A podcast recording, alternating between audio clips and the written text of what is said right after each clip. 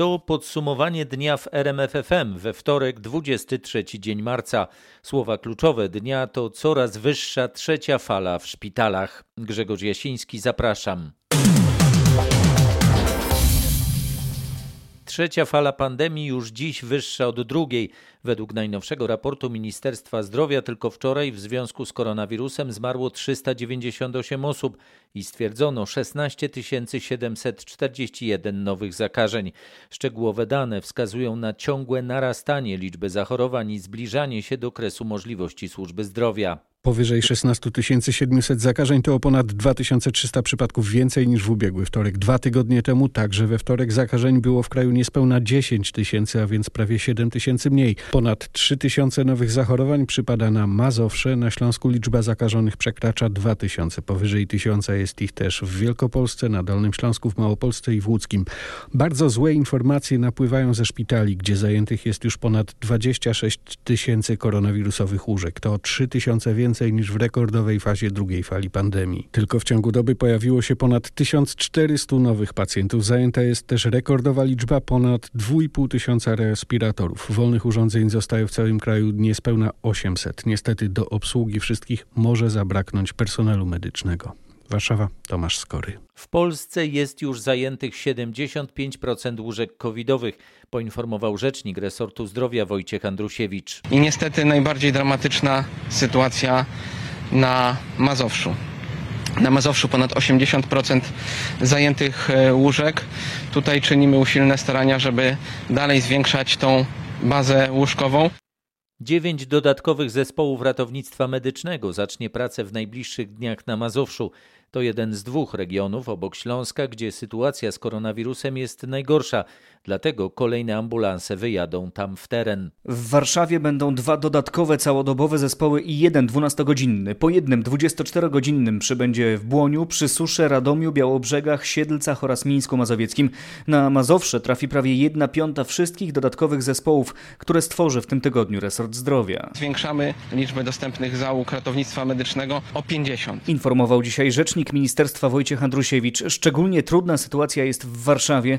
Jak mówiliśmy dzisiaj w faktach, karetki często wożą pacjentów ze stolicy do innych miast i w związku z tym są zajęte przez wiele godzin. Informował Paweł Balinowski. Kilka milionów bezpłatnych maseczek chirurgicznych trafiło do mieszkańców Warszawy. Chętni mogli je odbierać przez cały dzień, między innymi na stacjach metra i przed urzędami dzielnic. To jest taka niespodzianka. Czy spodziewała się Pani, że dzisiaj tutaj te maseczki będą? Bardzo, bardzo niespodzianka. Nie spodziewałam się, że coś takiego. Naprawdę w takim teraz y, okresie koronawirusa to dzięki temu. Teraz używa się dużo tych maseczek. No staramy się. Jednorazowe co 4 godziny, prawda? No bo to człowiek musi częściej zmieniać. Ile w tej chwili ma Pani maseczek gdzieś tam zachomikowanych? Wielokrotnego użytku e, z 10. I teraz są kolejne. Tak, kolejne 4. Przyzwyczaiła się już Pani do tych maseczek? Tak, ale wie pan, lepiej bez maseczek chodzić. No ale co zrobić jak trzeba? Może już niedługo. No właśnie. Cieszą się, raczej ludzie biorą. Liczą, że, że coś jest za darmo, a teraz jest dużo zachorowań, że to im się przyda zdecydowanie. Z odbierającymi i wręczającymi maseczki rozmawiał nasz reporter Michał Dobrołowicz. Zapełnione szpitale na południu województwa śląskiego, lawinowy wzrost liczby pacjentów w szpitalu tymczasowym w Katowicach. Sytuacja epidemiologiczna w regionie jest coraz poważniejsza. W ciągu ostatniej doby zakażenie wirusem SARS-CoV-2 potwierdzono u kolejnych ponad 2000 osób. Trwają przygotowania do otwarcia szpitala tymczasowego w Pyrzowicach. Zapewniona jest kadra pielęgniarska, poszukiwani są lekarze. I mamy nadzieję, że już w najbliższy poniedziałek ten pierwszy moduł na 28 łóżek będzie mógł przyjąć pierwszych pacjentów. Alina Kucharzewska, rzeczniczka wojewody, dodaje, że skierowany zostanie też do Ministerstwa Zdrowia wniosek dotyczący uruchomienia kolejnego modułu w szpitalu tymczasowym w Katowicach. W ciągu doby trafia tam od 20 do 30 pacjentów. Zostało już tylko około 30 miejsc. Na południu w szpitalu wojewódzkim w Bielsku Białej i w szpitalu w Żywcu oddziały covidowe są pełne. Około 30 łóżek dla zakażonych ma mieć Beskidzkie Centrum Onkologii. To szpital miejski. Trwają rozmowy o powiększeniu bazy w tej placówce. Relacjonuje Anna Kropaczek. Najpóźniej we czwartek dowiemy się, jakie nowe obostrzenia będą nas obowiązywać przez kolejne dwa tygodnie, zapowiedział to premier Mateusz Morawiecki. Wokół nas Niemcy, Czesi, inne kraje wprowadzają nowe obostrzenia i my także najpóźniej w czwartek przedstawimy na kolejne dwa tygodnie pewne nowe obostrzenia, właśnie po to, by przydusić wirusa raz jeszcze i doczekać do tego momentu, kiedy będziemy mogli powiedzieć, że odporność zbiorowa zwycięża z wirusem, przekazał premier. Podczas wizyty w Wadowicach szef rządu obiecał też kolejne tarcze dla branż dotkniętych skutkami pandemii. W czasie świąt wielkanocnych będziemy w krytycznym momencie rozwoju trzeciej fali pandemii, ostrzegają naukowcy z zespołu covidowego Uniwersytetu Warszawskiego. Ich zdaniem za kilka dni dobowy bilans może sięgnąć 35 tysięcy zachorowań. To właśnie w tym okresie najwięcej osób zakażonych będzie trafiać do szpitali. W dodatku trzecia fala, której przebieg już został trochę złagodzony przez ostatnie obostrzenia, m.in. te dotyczące szkół, może przybrać na sile przez dodatkowe masowe kontakty w czasie uroczystości kościelnych. Msza w niedzielę wielkanocną może być dużym problemem. Tak? No, zdaję sprawę, że jest mi niezręcznie to mówić, ale, no, ale jest to pe pewne potencjalne ryzyko. Ostrzega dr Jakub Zieliński. Naukowcy widzą za to spadek liczby zakażeń w rodzinach wielodzietnych i wielopokoleniowych. Teraz więcej zakażeń pojawia się w mniejszych gospodarstwach domowych. Z ekspertami rozmawiał Grzegorz Kwolek. Twardy lockdown tak, ale dopiero jak obecne obostrzenia nie dadzą żadnego efektu. Warto poczekać jeszcze od 7 do 10 dni, mówi profesor Andrzej Fal ze szpitala MSWiA w Warszawie.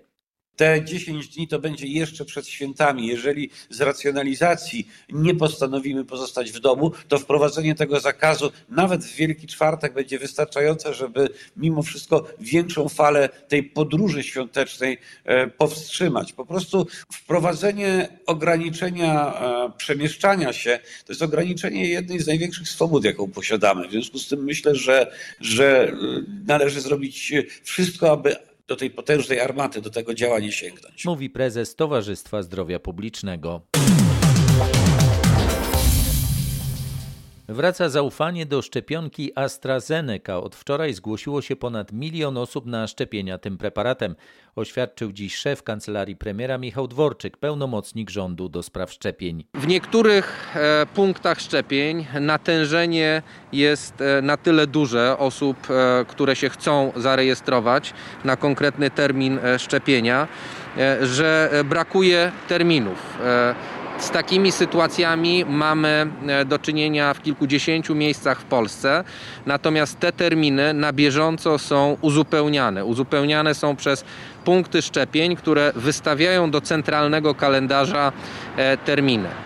W piątek poznamy nowe zasady organizacji szczepień w drugim kwartale. Od czwartku ponownie ruszają szczepienia dla grupy 70. 600 tysięcy osób w takim wieku zgłosiło wcześniej chęć szczepienia. Konsultanci mają do nich dzwonić i proponować terminy. Jak zapowiada Michał Dworczyk, poza miejscem swego zamieszkania zaszczepimy się tylko w ramach swojego województwa. Krótko mówiąc, jeżeli ktoś mieszka e, w Warszawie, no to nawet gdyby w Warszawie zabrakło, akurat w Warszawie są terminy, ale gdyby ich zabrakło, no to może w ramach Mazowsza dostać propozycję, prawda, e, jakiegoś zaszczepienia się w jakiejś innej miejscowości, a nie dalej. Rząd w ten sposób rezygnuje z pomysłu, by szczepić maksymalnie 100 km od miejsca zamieszkania. Ograniczanie terytorialne nadal jest aktualne, ale łatwiejsze do wyegzekwowania. Narodowy Instytut Alergii i Chorób Zakaźnych w USA ma zastrzeżenia do wyników badań przedstawionych przez firmę AstraZeneca w procesie dopuszczania szczepionki tej firmy do użytku. O tym, czego konkretnie dotyczy sprawa, nasz korespondent w Waszyngtonie, Paweł Żuchowski. Wczoraj AstraZeneca opublikowała wyniki badań, które są bardzo korzystne dla szczepionki. Mówiły o 79% skuteczności w ochronie przed zakażeniem i 100% ochronie przed powikłaniami. Tu uspokajam, nie pojawiły się żadne konkretne zarzuty. Media w USA, które są zaskoczone decyzją Narodowego Instytutu, spekulują, że wyniki badań, które przedstawiono wczoraj, są sprzed miesiąca. Poproszono o ich uzupełnienie wobec pojawiających się ostatnio w Europie zarzutów. W magazynach w USA są dziesiątki milionów dawek tej szczepionki. Spekuluje się też, że Stanom Zjednoczonym, które mają już zakontraktowaną dla swoich mieszkańców odpowiednią liczbę szczepionek, wcale nie zależy na rejestracji kolejnej, która byłaby konkurencją dla tych produkowanych w USA. Z Waszyngtonu Paweł Żuchowski. Czy Unii Europejskiej grozi wojna szczepionkowa? Główna negocjatorka umowy z firmą AstraZeneca ze strony Komisji Europejskiej, Sandra Galina, zapowiada kroki odwetowe wobec koncernu i pośrednio władz w Londynie. Komisja Europejska rozważa możliwość zablokowania eksportu do Wielkiej Brytanii szczepionek AstraZeneca z holenderskiej fabryki. Rozważane jest także o wiele bardziej kontrowersyjne blokowanie eksportu z Belgii do Wielkiej Brytanii szczepionek firmy Pfizer-BioNTech, która wywiązuje się z kontraktu wobec Unii Europejskiej. Na to na razie nie chce się zgodzić Belgia, która obawia się, że taka szczepionkowa wojna może doprowadzić do zablokowania przez Londyn eksportu składników produkowanych w Wielkiej Brytanii do szczepionki Pfizera w belgijskim Pirs. Sprawa będzie z pewnością omawiana pod koniec tygodnia na szczycie Unii Europejskiej. Wyjaśnia z Brukseli nasza korespondentka Katarzyna Szymańska-Borginą. Sytuacja w szpitalach już jest bardzo trudna. Mam nadzieję, że nie będzie powtórki z listopada, bo wtedy mielibyśmy tragedię ochrony zdrowia i pacjentów. Mówił w RMFFM prezes Okręgowej Rady Lekarskiej w Warszawie Łukasz Jankowski. Gość Marcina Zaborskiego wyliczał długą listę problemów, z którymi na co dzień zmagają się medycy. Przekonywał, że kolejny już raz nie przygotowano się do większej liczby chorych w kolejnej fali epidemii. Mamy co prawda szpitale tymczasowe, które zaczęły spełniać swoją funkcję i tutaj należą się wielkie podziękowania dla ich organizatorów, ale wciąż jest problem z koordynacją przesyłu chorych, wciąż jest w ogóle problem z miejscami, z tlenem, z dostępem do respiratorów. Według Łukasza Jankowskiego są szpitale, w których szefowie zaczęli oszczędzać na środkach ochrony osobistej dla medyków. I pojawiły się rozporządzenia, na przykład jedna maseczka na 12 godzin. Szef Warszawskiej Rady Lekarskiej nie zdradza gdzie, ale przekonuje, że Rada przeprowadza kontrolę w takich szpitalach. Lekarze rezydenci zapowiedzieli przechodzenie od początku tygodnia na zwolnienia lekarskie. Ich zdaniem rząd nie przygotował medyków i szpitali na trzecią falę koronawirusa, a do tego ministerstwo nie chce ich zwolnić z ustnej części egzaminu specjalizacyjnego. Protest pokazał, że jest rezerwa kadrowa wśród lekarzy. Rezydenci zamiast uczyć się do egzaminu mogliby teraz pracować w szpitalach, dodaje Łukasz Jankowski. Tak należy to rozumieć. Rezydenci zabrali głos i powiedzieli: Jesteśmy w niedofinansowanym systemie, pracuje nam się źle, jesteśmy na skraju wypalenia, brakuje kadr, są dziury w grafikach, a oto 2,5 tysiąca czy nawet 3 tysiące lekarzy uczy się do egzaminów specjalizacyjnych. Cała rozmowa Marcina Zaborskiego z prezesem Okręgowej Rady Lekarskiej w Warszawie jest na rmf24.pl. Nawet o 40% mniej pacjentów zgłasza się do szpitali onkologicznych. To wniosek z danych konsultanta krajowego w dziedzinie ginekologii onkologicznej.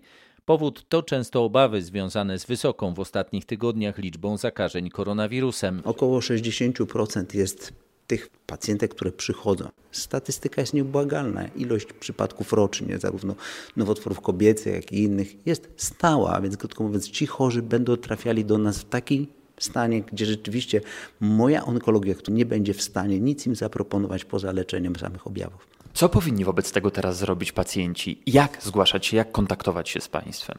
Znaczy placówki onkologiczne cały czas pracują. Czy pacjent, który chce się dostać do Narodowego Instytutu Onkologii czy innego szpitala sieci onkologicznej, nie ma żadnych przeszkód, żeby się skontaktował, czy telefonicznie. Nie ma tutaj w każdym razie żadnych restrykcji. Z krajowym konsultantem profesorem Mariuszem Bidzińskim rozmawiał Michał Dobrołowicz. Pracownicy szpitala powiatowego w Sochaczewie, salowe, sanitariuszki, opiekunowie medyczni i sprzątaczki we wstrząsającym liście otwartym opisują warunki swojej pracy w czasie pandemii. Warunki pracy i płacy są tragiczne, jesteśmy wykorzystywani do maksimum, czujemy się jak ludzie ostatniego sortu. Czytamy w piśmie, do którego dotarł Patryk Michalski. Czego oczekują? Lepszej organizacji pracy i podwyżek, bo jak piszą, pracują ponad siły za około 2000 zł miesięcznie na rękę.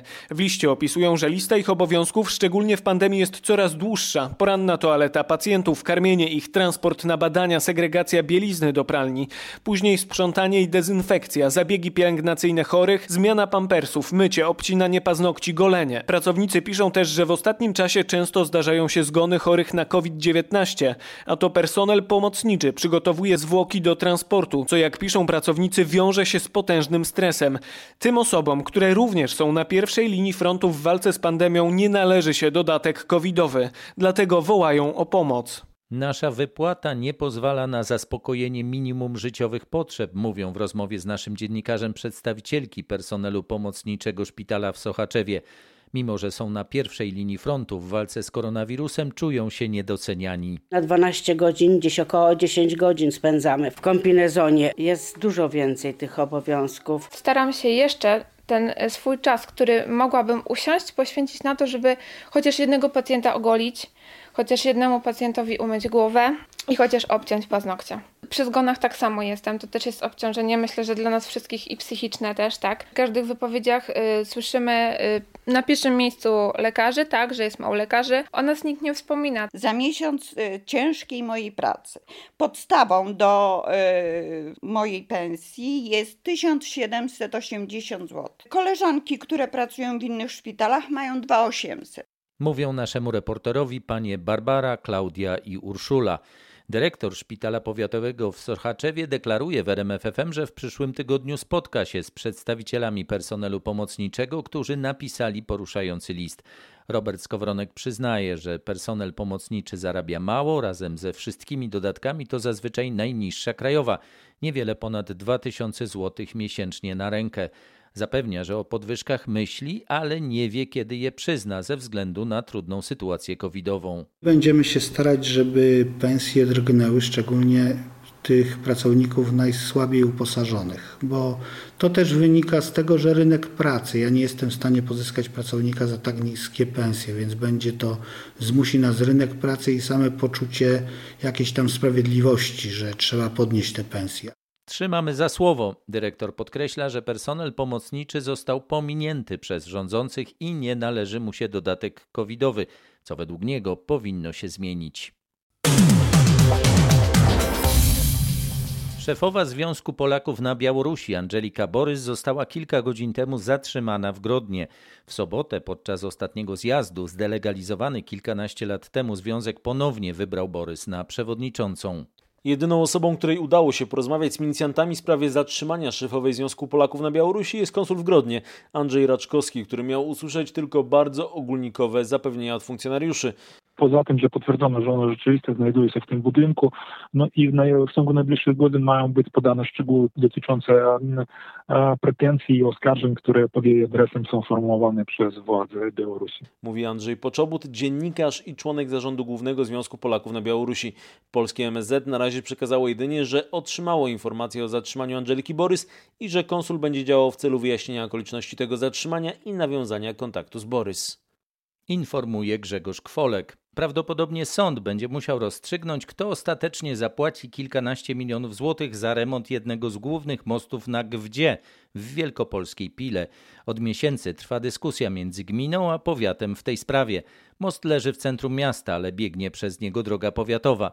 13 lat temu ustalono, że przeprawą zarządza ratusz, ale za utrzymanie drogi ryczałtem płaci powiat. Miasto Piła oczekuje od nas, żebyśmy 50% mniej więcej kosztów tego remontu sfinansowali z naszego budżetu. Porozumienie w naszej ocenie no, zdejmuje z nas taki obowiązek. Po to ktoś otrzymuje ryczałt, powinien kalkulować, czy inwestycje, które są prowadzone na drogach powiatowych za te 2 miliony będą w jakiś sposób się bilansowały, czy też nie. Czy miasto ma już gotowy pomysł na to, co dalej? Most Bolesława Krzywoustego nie trzeba uporządkować, tylko trzeba go przebudować po prostu od początku, bo on ma wadę konstrukcyjną. Jeżeli tego nie zrobimy, to on się po prostu zawali. Najprawdopodobniej skończy się na tym, że gmina wyłoży pieniądze, no a potem będzie się domagała od starostwa powiatowego zwrotu 100% kosztów tej inwestycji.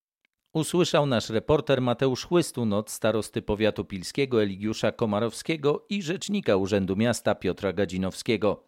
Stanisław Kracik, wieloletni dyrektor krakowskiego szpitala imienia Babińskiego, stracił zaufanie zarządu województwa i nie może dalej pełnić swojej funkcji, twierdził Urząd Marszałkowski, nie podając jednak argumentów. Dzisiejsze rozmowy związków zawodowych w Urzędzie Marszałkowskim zakończyły się fiaskiem, mówi Jacek Kwieciński ze szpitala imienia Babińskiego rozmowy się zakończyły fatalnie. To znaczy e, Urząd Marszałkowski stoi twardo na stanowisku, że odwołują dyrektora Kracika. Jedynym argumentem jest to, że stracili zaufanie, no co jest takim śmiesznym argumentem, biorąc pod uwagę, że sami mu dali nagrodę w zeszłym roku. Jesteśmy e, wstrząśnięci taką decyzją. Pracownicy planują w czwartek protest w obronie dyrektora, nie wykluczają odejścia z pełnionych funkcji.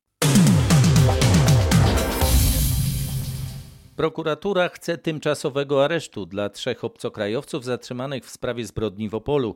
Dziś każdy z podejrzanych usłyszał zarzut podwójnego zabójstwa. Do zbrodni, o której mówiliśmy w faktach, doszło w niedzielę. Ofiary to dwaj mężczyźni, a napastnicy, próbując zatrzeć ślady, podpalili ich mieszkanie. Dwóch podejrzanych jest z Mołdawii, jeden z Ukrainy. Jak usłyszałem w prokuraturze w Opolu, najprawdopodobniej napastnicy przypadkowo poznali się ze swymi ofiarami, do tego tuż przed zbrodnią. Ewentualnego motywu prokuratura na razie nie ujawnia, ale najprawdopodobniej nie był to rabunek, bo przy jednym z zabitych znaleziono pieniądze. Jedna z ofiar miała na ciele rany kłute, druga obrażenia głowy i klatki piersiowej i to te urazy były śmiertelne. Wzniecony już po zbrodni pożar najprawdopodobniej nie przyczynił się do śmierci obu mężczyzn. Relacjonował Marcin Buczek.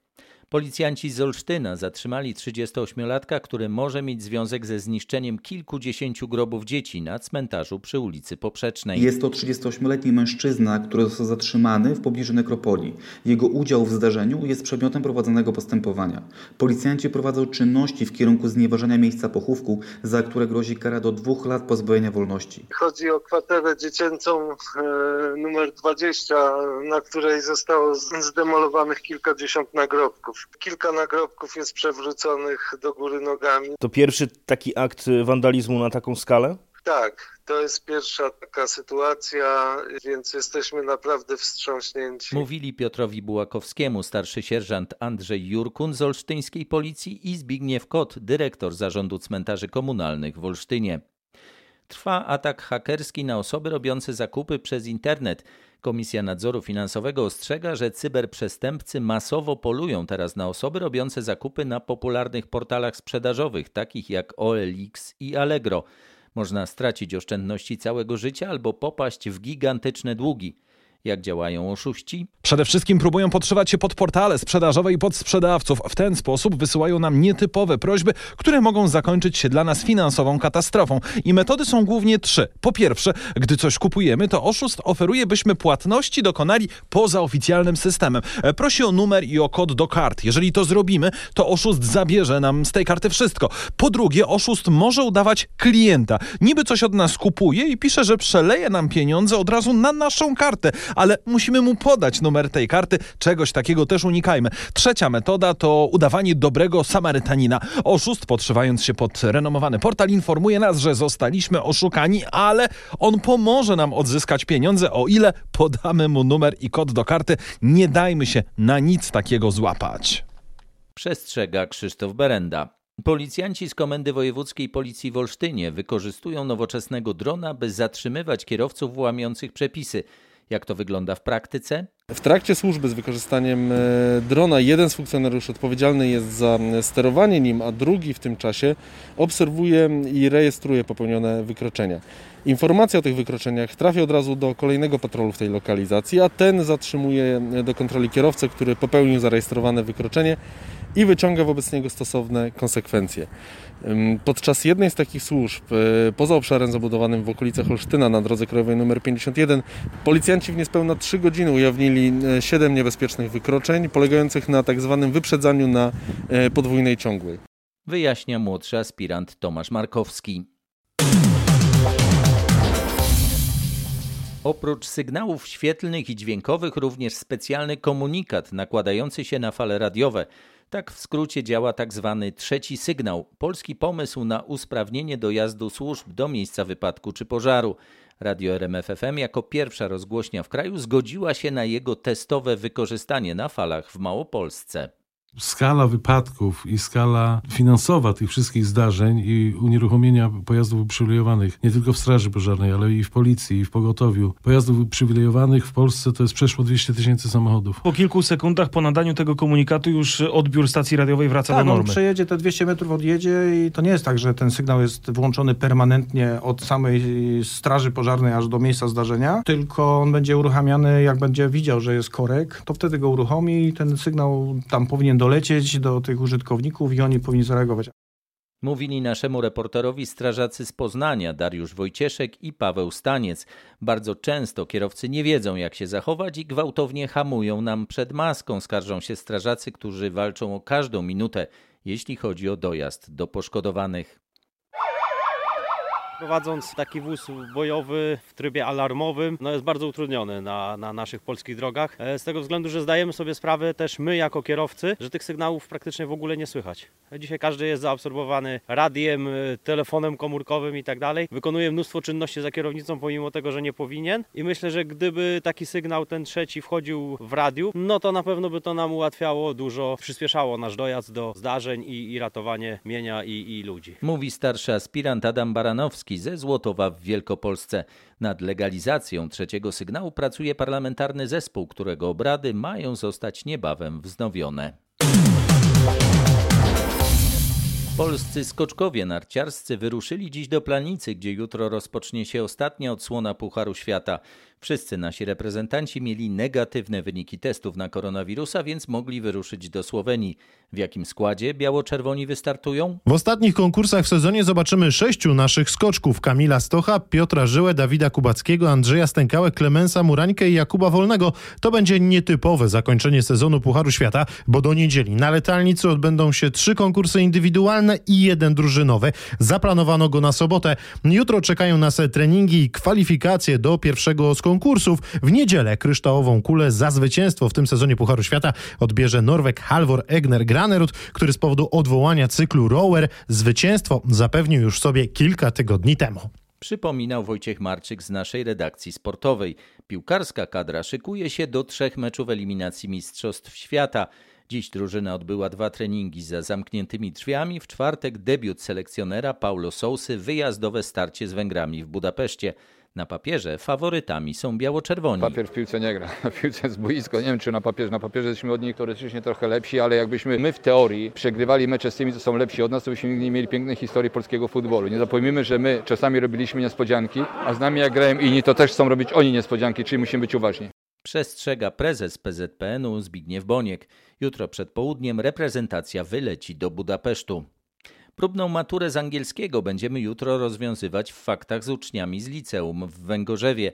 Zadania znajdziecie w dzienniku Gazecie Prawnej. Dziś była matematyka. Jakie rady po teście próbnym? Apeluję do maturzystów, trenujcie nierówności kwadratowe, bo chyba to jest pewniak na maturze, który na pewno wystąpi. Jeżeli chodzi o dowody, to tradycyjnie dwa dowody. Jeden geometryczny i tym razem nie było algebraicznego dowodu, tylko był trygonometryczny, więc proszę zwrócić na y, dowody trygonometryczne uwagę.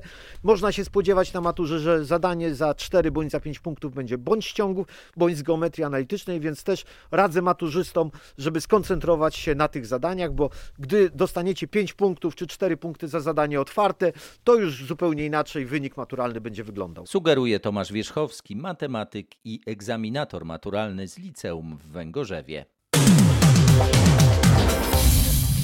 Tyle na dziś. Na kolejne podsumowanie dnia w RMFFM zapraszam jutro wieczorem.